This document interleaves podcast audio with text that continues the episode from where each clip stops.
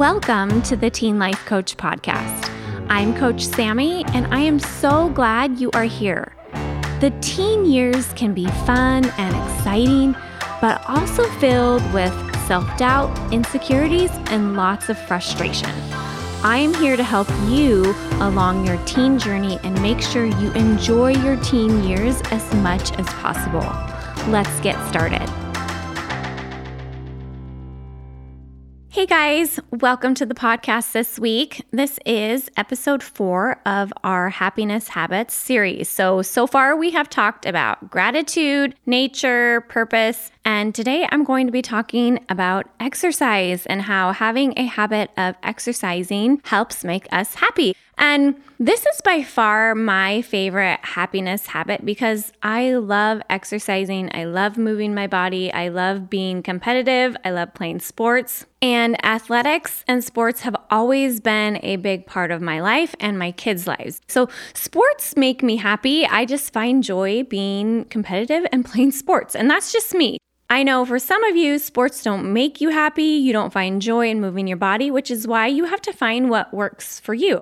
Just because exercise is my favorite doesn't mean it has to be yours, but that's why we're talking a lot about different types of habits for you guys to stay happy in this series. So, let me define exercise for you a little bit here in this episode as it pertains to mental health and happiness.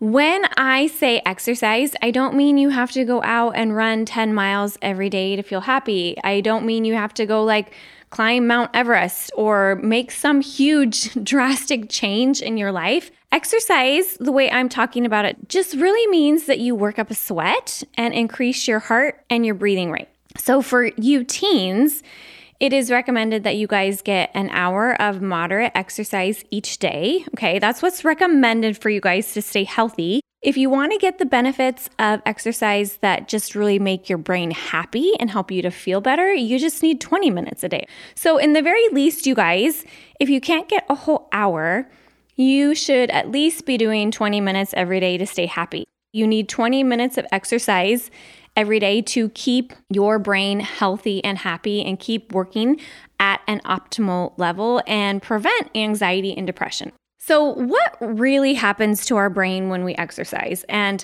I actually got my bachelor's degree in exercise science. That's how much I love sports. That's how much I love learning about exercise and the effects it has on the body and how to optimize our bodies to reach optimal performance. And so I studied exercise extensively in my undergrad, and I'm going to try to explain to you guys a little bit about what exercise does to our bodies very simply, even though it may still sound very sciency. But when we exercise, our heart rate increases, which supplies more blood flow to the brain. And then the increased heart rate also increases our breathing, making us breathe harder and faster. And as a result of that, more oxygen is supplied in our bloodstream and more oxygen reaches our brain. More blood flow and more oxygen to our cells helps our cells stay healthy. So, when we get more blood flow and more oxygen to our brain, this leads to a fancy word which is called neurogenesis. And neurogenesis is the production of neurons, which helps learning and memory, and it just helps our brain be healthier and happier, okay? Also, exercise helps with another fancy word, neurotrophins, which basically helps our brain just function. Our brains have a very hard time functioning without neurotrophins. And then exercise also helps with the secretion of neurotransmitters, another fancy word, dopamine and serotonin, which those are our feel good chemicals in our brains. If we have those chemicals in our brains, those help us be happy. And when we don't have a lot of dopamine and serotonin, we tend to get depressed. So, exercise, you guys, it basically improves your mood, your sleep, it reduces stress, it reduces anxiety. And when you have a lot of stress and you have a lot of anxiety and depression and kind of struggle with those areas in your life with your brain, that tends to limit the ability of our brain to work properly. So, exercise, what it really does is it helps our brains work properly. It helps our brains be more fine tuned by getting blood flow and oxygen to our brains. And that is a lot of explanation for just telling you guys yes, exercise is so good for our brains. So, I want to ask you guys how can you get more exercise? And what I want to do is, I want to share five little tips with you to help you start incorporating exercise into your life so that you can be happy, so that your brain can function at its optimal performance. Number one is find a workout that you enjoy, okay? Nobody wants to work out if they're doing something that makes them feel miserable, okay? So, what do you like to do? Anyone can find exercise they enjoy. Even if you hate exercising, you can find exercise that you enjoy, okay? So don't automatically say, I don't like to exercise because if you say that, then of course you won't exercise. Get some friends together, do a yoga class, play some games, or grab a friend and do DDR, Dance Dance Revolution, if you like to dance. You don't have to be in front of anybody. You can do it in your own living room by yourself. You guys can also watch YouTube videos and do workouts on apps now that you like during COVID, when I couldn't go to the gym, I would watch YouTube workouts to get my exercise in for the day. There's some good ones, and then there's some pretty funny ones too. right? So you can search YouTube for all kinds of workouts and find ones that you guys like to do. Number two is mix it up, find variety in the exercises you do. If you just keep the same mundane workout, it's going to get boring and you'll probably get burnt out. So keep looking for new ways to stimulate your body and your brain. All right, number three is set a time and stay consistent so you are more likely to do it. I work out at the same time every single day. And that's my time that's set aside for me to work out and for me to exercise.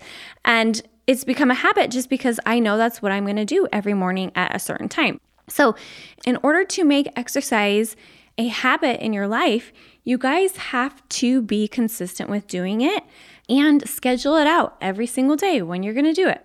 And number four, which is probably my favorite out of all the tips, is get a good outfit. I love cute workout clothes. And if you're struggling to get out and exercise, go find some cute workout clothes. Invest in some workout gear that makes you feel good, that you feel happy about your body in.